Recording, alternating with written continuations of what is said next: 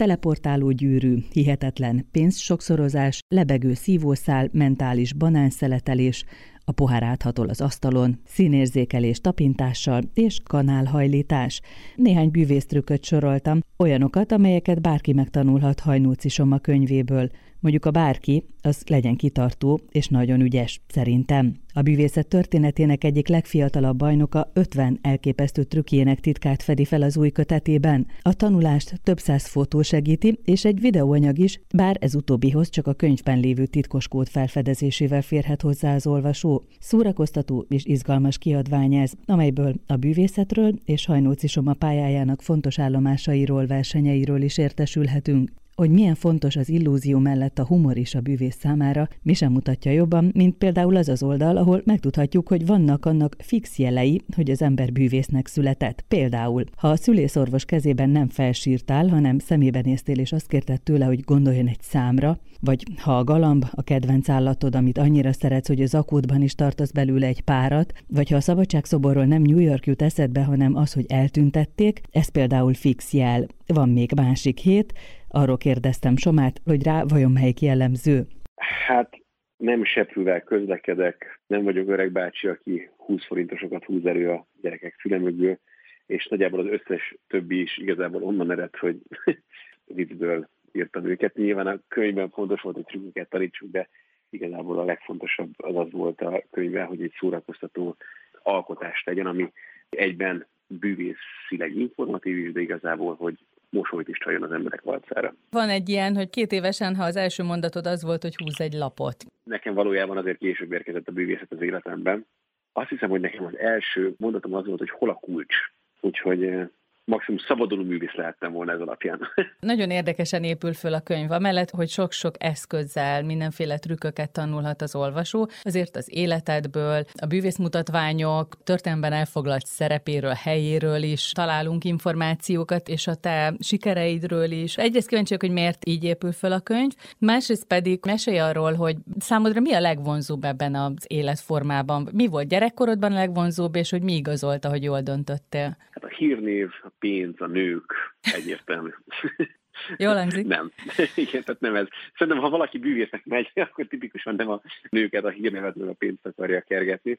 A könyv, hogy két részben válaszoljak a kérdésedre, úgy épült föl, hogy a, az alapvető ötlet az volt, hogy egy oktató könyvet rakjunk össze a magyar publikumnak, és végignyálasztani nagyjából közel 40 bűvészkönyvet, nagyon sokat kreatívkodtunk, brainstormoltunk, gondolkoztunk hogy mi kerüljön be a könyvbe, és mikor elhatároztuk, hogy milyen fejezetek lesznek, milyen tükkök lesznek a különböző fejezetekben, akkor az merült fel, hogy igazából valahogy színesíteni kéne a könyvet, és itt jött képbe az, hogy ugye megfűszerezzük történetekkel, korábbi anekdotákkal, történelmi eseményekkel, amikre a bűvészetnek hatása volt, és minden más olyan vicces betéttel, mint például, hogy hogy lesz valakiből bűvész és tíz vicces válaszszak, ami az egészet egy ilyen sokkal emészthetőbb egészé teszi, és nem csak egy ilyen instrukciókkal ellátott könyv, hanem egy szórakoztató olvasmány is lehet ez egyben. Gyerekkoromban számomra a bűvészetben leginkább az fogott meg, hogy ugye olyat láttam, olyat láthattam, amiről fogalmam nem volt, hogy hogy van. Szerintem ez sok gyerekkel így van, ugye lehetetlent látja a gyerek, amikor egy bűvésztrükköt lát, a felnőtt is egyébként, amikor bűvésztrükköt mutatnak neki, csak nyilván gyerekkorban van egy ilyen nagyon-nagyon intenzív érdeklődése az embernek, legalábbis nekem volt az iránt, hogy ez mégis hogy lehetséges, mikor ez fizikailag nem történhet meg. És én ezért úrattam fest eleinte kisebb bűvészdobozokkal, meg trükkökkel, Rodolfo könyvvel a bűvészetbe, aztán elkerültem egy bűvész szakkörre, onnan később elkerültem későbbi mesteremhez, Molnár Gergelyhez, és minél jobban belemélyedtem a bűvészetbe, annál jobban érdekelt minden más része is ennek a művészeti ágnak, és hát ez vezetett később a itthoni, majd külföldi versenyzéshez, a világbajnoksághoz, a világbajnoki címekhez, és ahhoz, hogy megjelent most a könyvünk is, hogy itt beszélgetek most a könyvről veled. Mi volt a legkedvesebb tárgyad? Mondjuk az elején, amikor elkezdtél foglalkozni ezzel, elkezdtél gyakorolni, tehát hogy a kártya volt a fontosabb, vagy a kendő, vagy bármi. Másrészt pedig, hogy azt gondolna az ember, hogy ha már belelát, és már tudod, hogy hogy működnek, akkor egyre inkább elmegy a bűvész egy ilyen szemfényvesztés irányába. Azért Dynamo és David Copperfield is megjelenik a könyvben, de olyan, mintha téged nagyon izgatnának ezek a hétköznapi dolgok. A könyvben azért fog fókuszáltunk a hétköznapi tárgyakra, mert szerintem igazából a bűvészet akkor legvarázslatosabb, hogyha hétköznapi mindenki számára ismert tárgyakkal adja el a bűvész. Tehát, hogyha csillogós sejemkendővel csinálunk valamit, akkor az nem biztos, hogy annyira meggyőző, mint hogy egy fülhallgatóval, egy papírpénzzel, egy mobiltelefonnal, tehát olyan dolgokkal, ami hétköznapi ember számára is ismertek, nap mint nap megfordul a kezében. Ez az egyik. A másik az az, hogy én is csináltam jó pár olyan dolgot, amik nem olyan típusú trükkök, amiket meg lehet tanítani ilyen könyvben.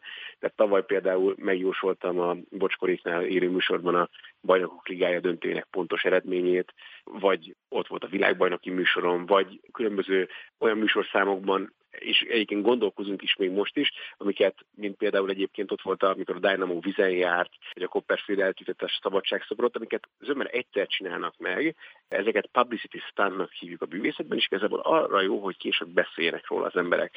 Tehát a Dynamo, hogyha lemegy a Temzéhez, általában nem szokott átsétálni rajta egy eh, sima hétköznap, ezt ugye egyszer kidolgozták, felvették, és otthon fent a neten, meg hát ugye tévésztesőbe lemegy a különböző csatornákon, még szerintem most is ismételik őket, mm. de ugye ezeknek pont az a lényege, hogy az emberek aztán beszélnek róla. Ugye Copperfield szabadságszobor eltüntetés is pont azért volt nagyon jó példa, mert ezt egyszer megcsinálták, és itt vagyunk 20 mit x évek később, és még mindig erről beszélünk. Én nem nagyon sok ilyen dolgot csináltam, volt egy-két dolog, de most jelen esetben engem jobban izgatott az, hogy mondjuk könyvbe összegyem azokat a trükköket, amik igazából hasznosak lehetnek, szerintem a hétköznapi ember számára is. Ők is olyat tudnak mutatni ezek segítségével az ismerőseiknek, amilyet reméljük, hogy még nem láttak, vagy a lehetetlen tudják bemutatni, és hogy engem egy kicsit jobban mozgatnak a, a praktikus dolgok. Tehát én, én egyébként is sokkal jobban mozgat mondjuk az, hogy önálló este dolgozzak ki produkciókat, hogy arra írjak szöveget, hogy azt tudja kicsit jobban kisikálni, mert tudom, hogy azokat sokszor elő fogom tudni adni, és bár lehet, hogy azok végeredményben nem jutnak el ennyire sok emberhez, de mégis ott vannak velem az élő előadásokon, önálló esteken a színházban. Csak azon gondolkodtam például, hogy mennyire van rád ez a könyv. Én azt gondolom, hogy egyébként is sokat dolgoztam hétköznapi tárgyakkal. Én a világbajnoki műsorszámomban ugye mobiltelefonokkal bűvészkedtem, azok jelentek meg, váltak füsti a kezemben, egy aktatáska követett, mint a hűséges kutyám a színpadon, újságpapírra, pénzérméket, tehát már én ott is olyan eszközökkel bűvészkedtem, hogy mindenki számára ismert. És pont ezért volt fontos, hogy így könyvben, amit kiadunk, ebben is inkább olyan hétköznapi tárgyakat hozzunk be a fókuszba, amit az emberek tudnak bűvészkedni. Meg mondom tényleg azért is, mert szerintem hétköznapi tárgyakkal bemutatott trükkök sokkal varázslatosabbak tudnak lenni bizonyos értelemben, mint egy speciális, látszólag is bűvészkeldékkel. És neked melyik volt az első olyan kellék, ami hozzád nőtt? Hát, ami nagyon hozzám nőtt, az egy konkrét csomagkártya volt, én nagyon sok kártyacsomagon megyek át. Van, hogyha mondjuk minden nap van egy műsor, akkor én minden nap egy-két csomagkártyát elfogyasztok. De volt ez az első csomagkártyám, ez egy eh, kék hátú bicycle csomagkártya volt, ami a mai napig egyébként nagyon féltve őrszök néhány lapot, ami ebből megmaradt, és a mai napig tudom, hogyha véletlenül találok egy lapot, mert olyan szinten elkoptak, olyan szinten megpuhultak, a festék úgy kopott le róla, hogy a mai napig megismerem, hogyha véletlenül mondjuk egy takarítás vagy egy lakásrendrakás közben kezembe akad valami doboz mélyről egy lap, hogy ez abból a csomagból való, az a csomag szerintem egy bő velem volt minden nap, reggeltől estig gyűrtem, játszottam vele, ott volt a kezemben, és az volt az a csomagkártya, ami elindított engem tulajdonképpen a bűvész pályán. Jól emlékszem, hogy egyszer beszéltünk mi a kitartásról, és azt mesélted nekem, hogy képes voltál éjszaka fölkelni, mert akkor el, el van gémeredve az ilyen. ember keze, és akkor próbáltad gyakorolni ugyanazokat a dolgokat. Igen, volt ilyen. Én igazából a világbajnokságra való felkészülésem kapcsán nagyon sok áldozatot hoztam, és nagyon sok olyan dolgot is csináltam, aminek tulajdonképpen nem tudom, hogy mennyi gyakorlati haszna volt, de olyannyira elszánt voltam, hogy bármit megtettem volna annak érdekében, hogy én a világbajnokságon jól teljesítsek. Valószínűleg ez kellett hozzá, hogy azt nem világbajnok lehessek. Ez a helyzet, amit ugye említettél, ez az volt, amikor pénzérmékkel gyakoroltam, egy nagyon nehéz fogást, ami bent volt a világbajnoki műsorszámban, amikor pénzérméket nyitogatok szét az ujjaim között, görgetek szét, és éjszaka tudtam, hogy amikor ugye akkor a legelgémberedettebbek az ujjaim, felkeltem, tízszer nyitottam, becsuktam a pénzérméket, majd visszafeküdtem aludni, és ennek tényleg igazából semmi értelme, mert egyébként is több százszor gyakoroltam a fogásnak közben, lehet, hogy túl sok, nem tudom, rokit néztem, vagy valami ilyesmi, de azt gondolom, hogy itt inkább arról van szó, hogy szerintem fontos volt, hogy még ezt is hajlandó voltam meglépni annak érdekében, hogy, hogy összejöhessen. Tehát ez, ez egy ilyen mentális trendizása volt magamnak, azon túl, hogy fizikai is bizonyos értelemben. És hát a könyvből is az derül, hogy sokat kell gyakorolni. Tehát, hogy valami olyan fajta készséget vagy képességet fejleszt az emberben, hogyha ezt a könyvet sokszor forgatja és gyakorol, gyakorol, amit egyébként ma már elég kevés dologgal szoktunk. Tehát mondjuk egy sportoló igen fejlődik, de, de úgy, ha belegondolok, pláne egy felnőtt ember, és hát azok is érdeklődnek igen. a könyved iránt. Szerintem felnőtt korban kopik el igazából az a manuális gyakorlásra való hajlandóság, ugye még bizonyos értelemben gyerekkorban megvan mondjuk, hogyha egy hangszeren elkezdünk tanulni, zenélni, vagy mondjuk bűvészkedni elkezdünk. Tehát, hogyha ugye valaki megmutat valamit, én kipróbálom, és azt mondom egy átlag felkérdő, hogy hú, de ügyes, hát ez nekem abszolút nem menne. Pedig a legtöbb dolog ez nem így van, tehát hogy neki sem ment azonnal, vagy először, és tudtam kártyát úgy keverni, hogy ma keverek. Hát nagyon sok óra gyakorlás van ugye mögött. Én a mai napig nagyon élvezem azt, amikor kapok egy fogást, kapok egy valamilyen manuális feladatot, vagy egy új mitten kártyatrükknél, hogy amit nem tudok megcsinálni. És neki megyek még egyszer, még egyszer, és bizony néha több százszor, néha több ezerszer neki kell menni, hogy aztán ez olyan olajozottan működjön, hogy a nézők mit se sejtve nézzék végig a trükköt, és hogy csodát lássanak. Tehát ennek ez az ára. És én bár nagyon élvezem azt is, hogy erőadhatok egy nézőnek, én azt a kihívást is nagyon élvezem, hogy megtanuljam ezeket az új fogásokat, hogy lépést tartsak a korral, és hogy kamatoztassam ezt a lelkesedésemet trükkök megtanulásában. Mennyire fontos ma az embereknek ez a fajta csodavárás, vagy mennyire igénylik? Ugye olyan sokszor kiderül itt a könyvedben, hogy tulajdonképpen félrevezetjük őket, kicsit eltereljük a figyelmüket, és nem vesznek észre dolgokat, de nyilván az is fontos, hogy ők ezt akarják.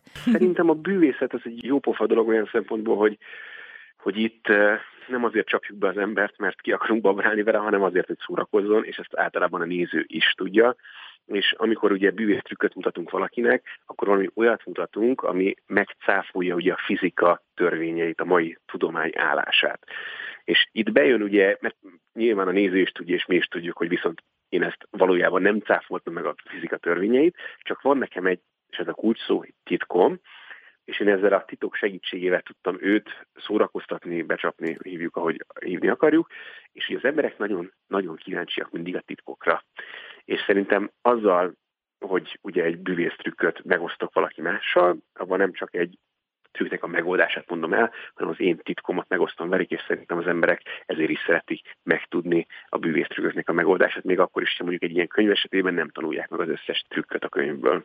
De ezek modellek is akár? Tehát, hogy lehet tudni, hogy igen, ez így működik kicsiben, és lehet, hogy ugyanezen a szisztémán alapul valami nagyobb horderejű dolog? Nézd, szerintem a bűvészet az egy látásmód. Ugyanúgy, ahogy a fotográfus úgy járja a világot, hogy nézi, hogy mit, hogy lehet lefotózni, milyen szituáció, milyen kompozíció lenne, ugy, ugyanígy a bűvészet is, és a különböző bűvésztrükkök is különböző mechanizmusokon alapulnak. Uh-huh. És van, amit meg lehet feleltetni nagyobb dolgokra, de nagyon sok minden csak ezen a szinten működik, de ez nem baj. Sőt, egyébként vannak olyan trükkök, amiknek 5, 6, 7, 8, 9 vagy akár 10 különböző metódusát is elő lehet adni, úgy, hogy a nézőnek ugyan az az effekt. Tehát a néző mondjuk azt látja, hogy egy kártya átváltozik egy másik kártyával, én ezt, hogyha most kapnék egy csomag kártyát, ezt kb. 20 különböző módon meg tudnám mutatni, és a hatás az ugyanaz a néző szempontjából, de az 20 teljesen különböző fogás mégis.